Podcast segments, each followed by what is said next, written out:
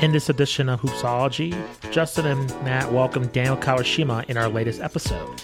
Daniel is known as Coach Daniel on YouTube and breaks down NBA footage from an X's and O's perspective. His success on YouTube led him to become the basketball analytics liaison for the Dallas Mavericks for several seasons. Daniel talks about why the Dead Memphis Grizzlies use analytics really well compared to other NBA teams, advice for other basketball YouTubers, and a bunch more. You don't want to miss this chat please email your questions to hoopsologypod at gmail.com. Again, hoopsologypod at gmail.com. And follow us on all social media platforms and subscribe to our YouTube channel for our latest content. We are a proud member of Underdog Podcast. And now, Daniel Kawashima. He's known as Coach Daniel on YouTube. You might check some of his work out um, if you're just a hardcore basketball fan. he was the basketball analytics liaison for the Dallas Mavericks we have the pleasure in welcoming Daniel Kawashima onto Hoopsology. How's it going, Daniel? Good. Yeah, thanks for having me on, Justin. And, and thanks for coming on to the show. Really appreciate it. And along with yourself, um, I can't speak for Matt, but just our podcast started around you know the pandemic and just the last dance, and just getting to know really other um, basketball influencers within the space on YouTube and Twitter. Um, your YouTube page really stood out just for your deep knowledge of the game itself. So we're really excited just to track your journey just you know from you know your youtube success into your success in the nba but before we get into that we usually ask a lot of our guests either what is your favorite basketball memory or your first basketball memory like how did you fall in love with the game of basketball yeah uh basically just from playing from a really young age. So, uh, my family, I have one older brother, and we always had a hoop around the house, and I was in leagues from very early on. Uh, favorite basketball memory? Uh, I don't know if one comes to mind, honestly. Any maybe when I was younger, hitting a game winner in a game always brings back good memories. Uh, but yeah. So let's talk about your journey on YouTube. Like, you, and you you have a video kind of describing this, but just you know, just putting in a quick synopsis. Can you kind of go over like really what inspired you to create you know your deep dives just into the games uh, of the NBA? You know your inspirations, and then just your success like did that surprise you in terms of you know how many people were really into your deep analysis of the nba yeah so I, I for some reason I started to get really passionate about the X's and O's and strategy of basketball when I was around 14, 15 years old. And because I had always played. And then so B ball breakdown was definitely an inspiration for me. His channel, I, I would watch all of his videos. And so when I started my channel, I wanted to make some kind of basketball breakdowns.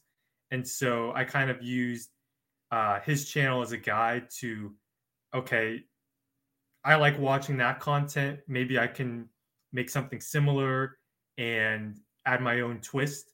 And so I just started making videos when I was in high school. And yeah, uh, it took a while, but eventually I did start to gain a bit of a fan base. And I would definitely say, once the channel really started to take off around 2019, it was a bit surprising just how much of an audience I was able to reach. I mean, I'm very fortunate in that respect, but because I always wanted to keep my content as hardcore as possible, as if uh, a person for a team was watching or a coach or, you know, so basically, I, I think my content, because it was about the NBA and about these stars, appealed to a wider audience, but I still wanted to have nuggets of information in there that would be interesting even to the most hardcore people who work in basketball. So starting at 14 or 15, how did you start sort of like analyzing the game and being able to break that down on a deeper level for your viewers like what what was kind of your process just in in seeing those things that we maybe miss from play to play yeah so i mean i think at the very beginning i would let's say I wanted to make a video about the Bulls defense, I would download maybe one or two games from the Bulls and I would watch and just talk about what I noticed. So if they were icing the pick and roll and sending it toward the sideline, I noticed that. Uh, my, I mean, my analysis really wasn't that great at the beginning, but I but it was interesting to me, and so I'd always try to talk about stuff I was interested in, and I I, I would say because of all my years of playing, I did have a, at least the base knowledge of the game, and then I, I was able to build on that by making videos and then consuming lots of content. So I'd read basketball coaching books, I'd watch b-ball breakdown, I'd read basketball writers, and so that's kind of how I built up my knowledge. So Daniel, just I, I'm I'm so interested in terms of kind of the the technical aspect of how you create your videos. So knowing how what how YouTube is as a platform, like what is the typical creation process like of like creating one of your videos? Like from, you know, downloading just the game footage, breaking it down and uploading it onto YouTube. And then also kind of what trends have you noticed on the platform? Just because you know youtube is always changing their you know content guidelines. They're always taking stuff down and matt and i have encountered that as before for just ridiculous reasons. So like have you what kind of challenges have you experienced just you know you know going through your channel? Challenges yeah. I mean so in terms of like the guideline stuff i remember probably in like 2015 i uploaded two videos that were over 10 minutes long and they both got take were, were taken down. And which was extremely frustrating and then what at least back then what i sort of realized was if as long as i keep a video under nine minutes and 40 seconds it was good. And so that's why uh, i don't know if my viewers have noticed but on my channel, all my videos are under nine minutes 40, even to this day, because having a video that, you know, worked hard on, get taken down, uh, it, it like kind of scars you. What's interesting now, and I don't know how it works, is uh, it seems like a lot of channels are able to upload video with basketball analysis over 10 minutes. Like uh, I think Thinking Basketball does that, and some other channels. So yeah. I don't I don't know how it works now exactly, but what, what was the first part of that question? It was well, just your creation process. Like, what is a typical? Yeah. How long? How long does it take to like create one of those those videos you've uploaded in the past? Yeah. So my process would be like during the season, I would try to watch one or two games every day. So I was just keeping a close tab on the league. And then if there was something that stood out about a team, then maybe I would look into the stats and see if what I was seeing was actually true. And then basically, if I stumble upon a video idea, let's say the Celtics offense, then I would get footage about maybe four or five games of the Celtics offense, of the Celtics, watch their offense, take notes on what I'm seeing and what I want to talk about, and then kind of go from there. Then I get the, cl- uh, I would edit the clips down in Adobe Premiere Pro, uh, and then I would basically just construct the video. So and then sometimes I would write a script for the videos, but sometimes not. Like in the playoffs, I wouldn't have time to write a script for the video. I'd sort of just go off more naturally. But I mean, videos can take anywhere from 20 to 30, 35 hours, I would say. So they they definitely take a little bit of time. So wanted to get your thoughts, Daniel, as as someone who's been both inside and outside the league. Um, you know, there's been, I would say, for the last decade, like really the 2010s, a, a big conversation and even surprisingly some controversy around um, analytics and just like use of analytics, which sounds kind of silly to me because it's basically like you're you know acknowledging that there is data that you know could potentially benefit you to see. But do you have any sort of like hyperbole that you can recall or that you've seen about analytics that you think is ridiculous? Is there sort of uh, like i guess where do you fall on the spectrum of like paralysis via over analysis that a team might do versus like you know the the person who will say ah you guys are wasting your time looking at this data yeah i think there's a balance right?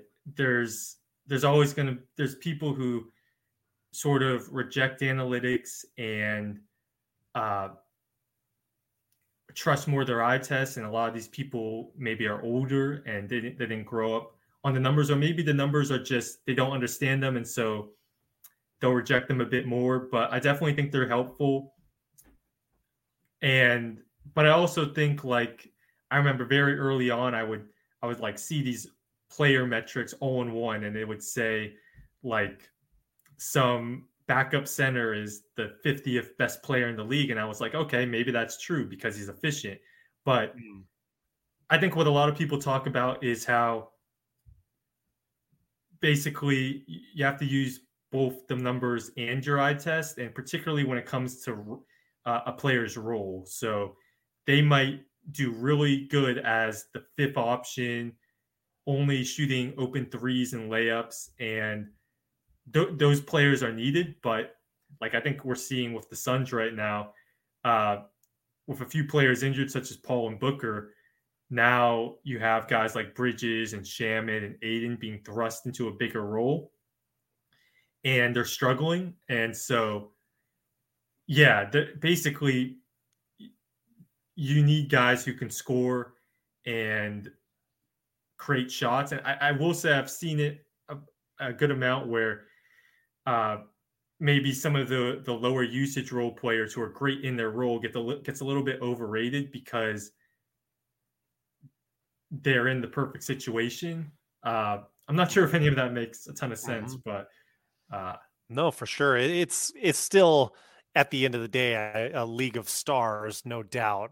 Um, but it's it's surprising what teams have been able to do and i mean the teams that that jump out in my mind over the last two seasons i mean the memphis grizzlies last season granted i mean Ja Morant's incredible nobody's gonna argue against that um, but then also the utah jazz who i know you have you've broken down some of the things uh, that they were doing on your channel um, is there potential for um, I, I guess like sort of a money ball type of team in baseball that you could form around like one star player um, or do you think um, I, I, guess question would be how many stars do you think a team needs to be competitive? Is it like a, a two star minimum in this league as it is right now with the depth of the league or what do you see when you're watching?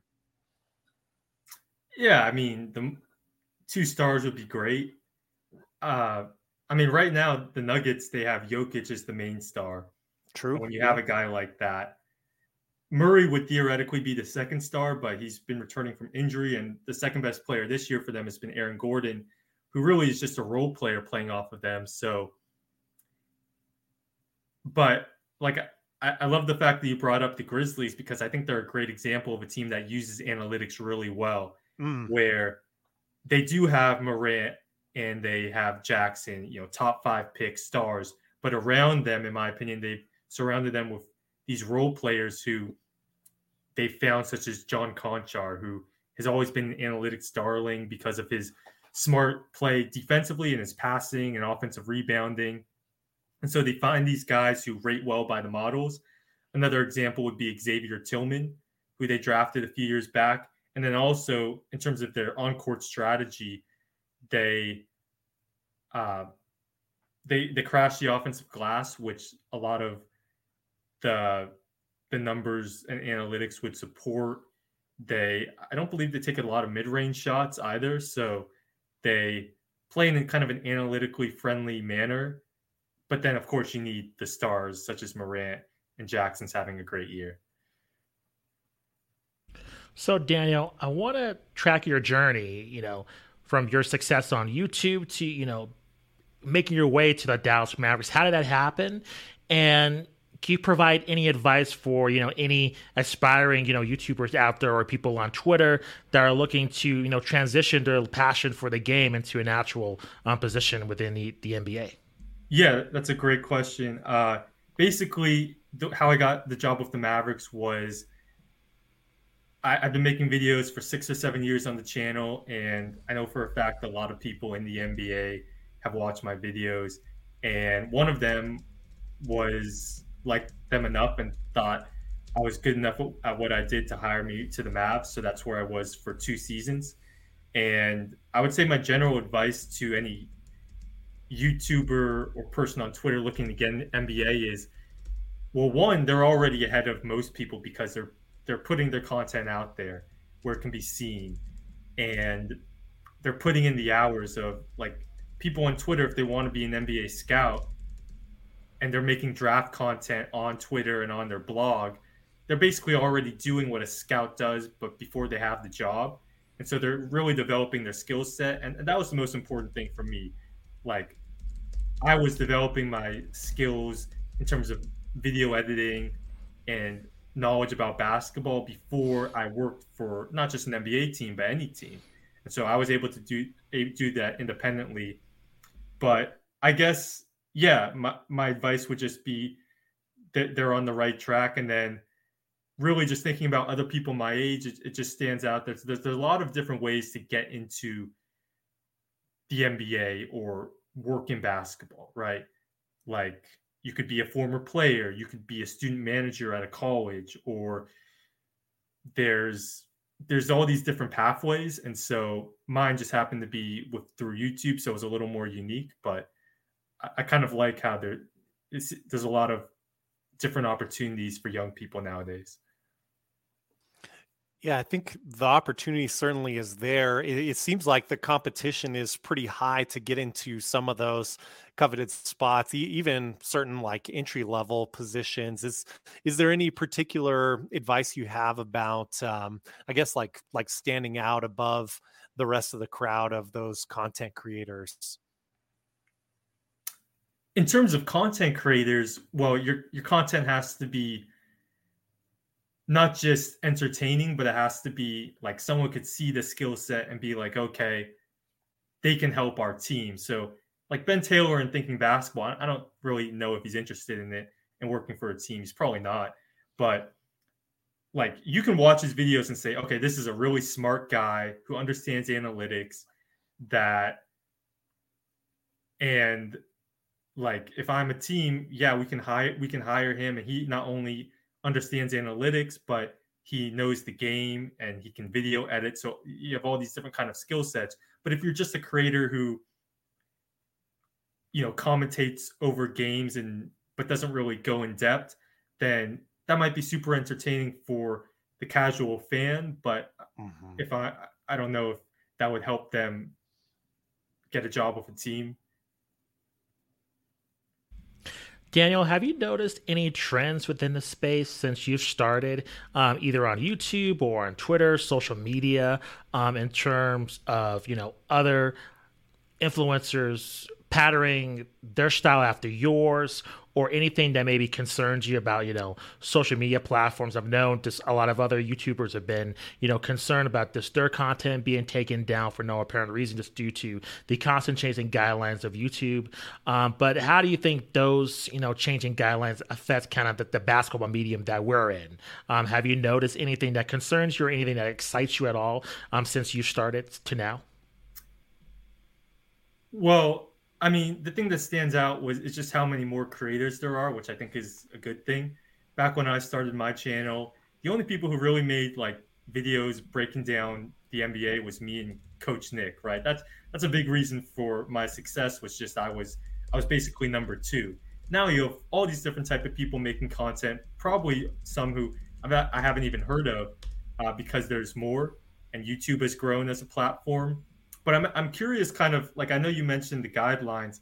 Like, do you have an example of someone whose content sort of like was taken down or they can't make videos anymore because of the NBA? Like, uh, yeah, for sure. That's a good question. I don't know if it affects basketball influencers, but I know other creators covering, I think, more, I would say, controversial topics that might use light, mild language, where those that content is affected. And i can see you know passionate basketball fans if they use colorful language you know that content might be taken down without their warning. And so that's what i'm seeing. It's just in terms of hey if you curse within the first eight seconds or if there's something that you know what if there's a headline pretending and you know an, an athlete um, off the court that you know might be you know explicit in nature, but it pertains to the game, you know, that content might be, you know, demonetized or taken down as well. So, you know, I haven't personally heard of like the basketball space being affected, but certainly entertainment, I think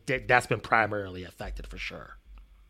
Yeah. I, I can definitely see how it affects other creators a little more than basketball creators. Yeah. Uh, yeah. I mean, you got to wait at least nine seconds before you swear. Come on, Justin. right, right.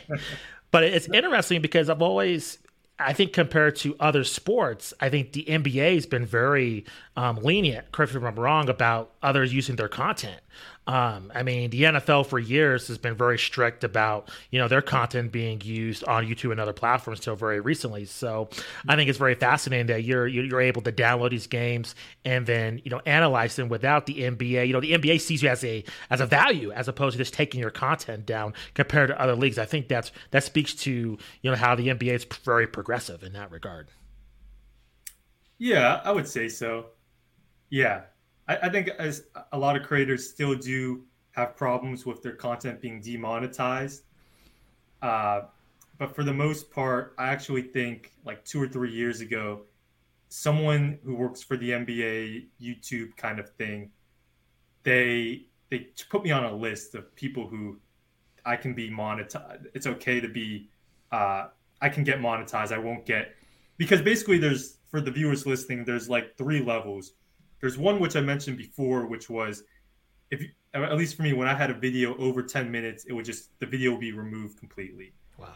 The second level is, and this happened a lot for me over the years, is I'll put up a video and they'll let the video be on YouTube, but they'll demonetize it, so I can't make any money off of it.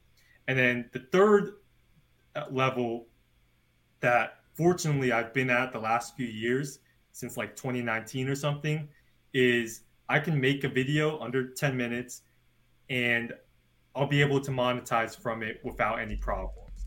And so, uh, yeah, I don't know how exactly it's like for a lot of creators, especially new ones, but I was fortunate enough to get to that third level where I didn't really have any problems. Do you see like a massive issue with that? Because I think, you know, these are basically free advertisements for the league. I mean, these are hardcore NBA fans watching this content that's consuming this content that's going to want to watch full games and that's going to buy merchandise, that's going to maybe buy a league pass. And I think by, you know, imposing stricter restrictions on YouTube influencers, it's only harming themselves. I, I, I realize it's their content and they have ultimately control over it. At the same time, you know, in a way, all of these influencers, including ourselves, we're promoting the game. It's like free advertising. Yeah. We're we're not getting paid by the NBA, so it's just like why are they putting so much, you know, stress and just pressure on on yourself and just other influ- influencers in terms of demonetizing their content when in actuality they're making a money in the long term. Yeah, yeah. I mean, yeah, I agree with that. I mean, I would sort of understand if they wanted to take like a percentage of it because sure. it is that I think, but but yeah, I mean, I agree. It's not like we're posting full games on YouTube. Yeah. We're just we're we're creating our own original content and making it more interesting for the fans. No, completely agree. Daniel, thank you very much for coming on to the show. Really appreciate it. Please let our viewers and listeners know where they can find you on social media. Um, anything else you wanted to share as well? Um, just what you're up to these days. Yeah, uh, ter- I don't really have any social media to promote, but uh, my YouTube channel is Coach Daniel. Yeah. If anyone wants to check that out, and then I, I just want to let them know for any fans watching that uh, I, am not sure how many videos I'll be making in the next few months because I'm just kind of preoccupied with some other stuff. But I, I should, at the very minimum, be making videos in the summer and getting back on YouTube. So uh, I don't I don't want to put anything in ink, but just a brief update to any followers out there. Gotcha. Must appreciate the time, Daniel. Thank you very much. Yeah, thanks for having me, Justin and Matt. Really appreciate it.